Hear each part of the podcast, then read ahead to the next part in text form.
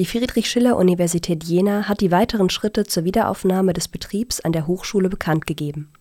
Die Vorlesungszeit an der Friedrich-Schiller-Universität beginnt ab dem 4. Mai, jedoch soll bis auf weiteres auf Präsenzveranstaltungen verzichtet werden. Auf ihrem Blog veröffentlichte die FSU ihren Plan zur Lockerung des Notbetriebs. Lehrveranstaltungen können nur stattfinden, wenn gegebene Hygiene und Schutzvorschriften eingehalten werden können Studierende und Angestellte sind dazu verpflichtet, in den Universitätsgebäuden Masken zu tragen. Prüfungen aus dem Wintersemester 19/20, die nicht in digitaler Form ersetzt werden können, können ab dem 20. April geschrieben werden.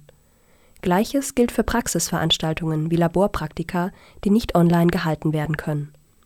Abgabefrist für die Hausarbeiten würden auf den 22. Mai verschoben Insgesamt sollen durch nicht erbrachte Leistungen im Sommersemester keine Nachteile im Zusammenhang mit der Regelstudienzeit und BAföG-Leistungen entstehen, schreibt die Universität.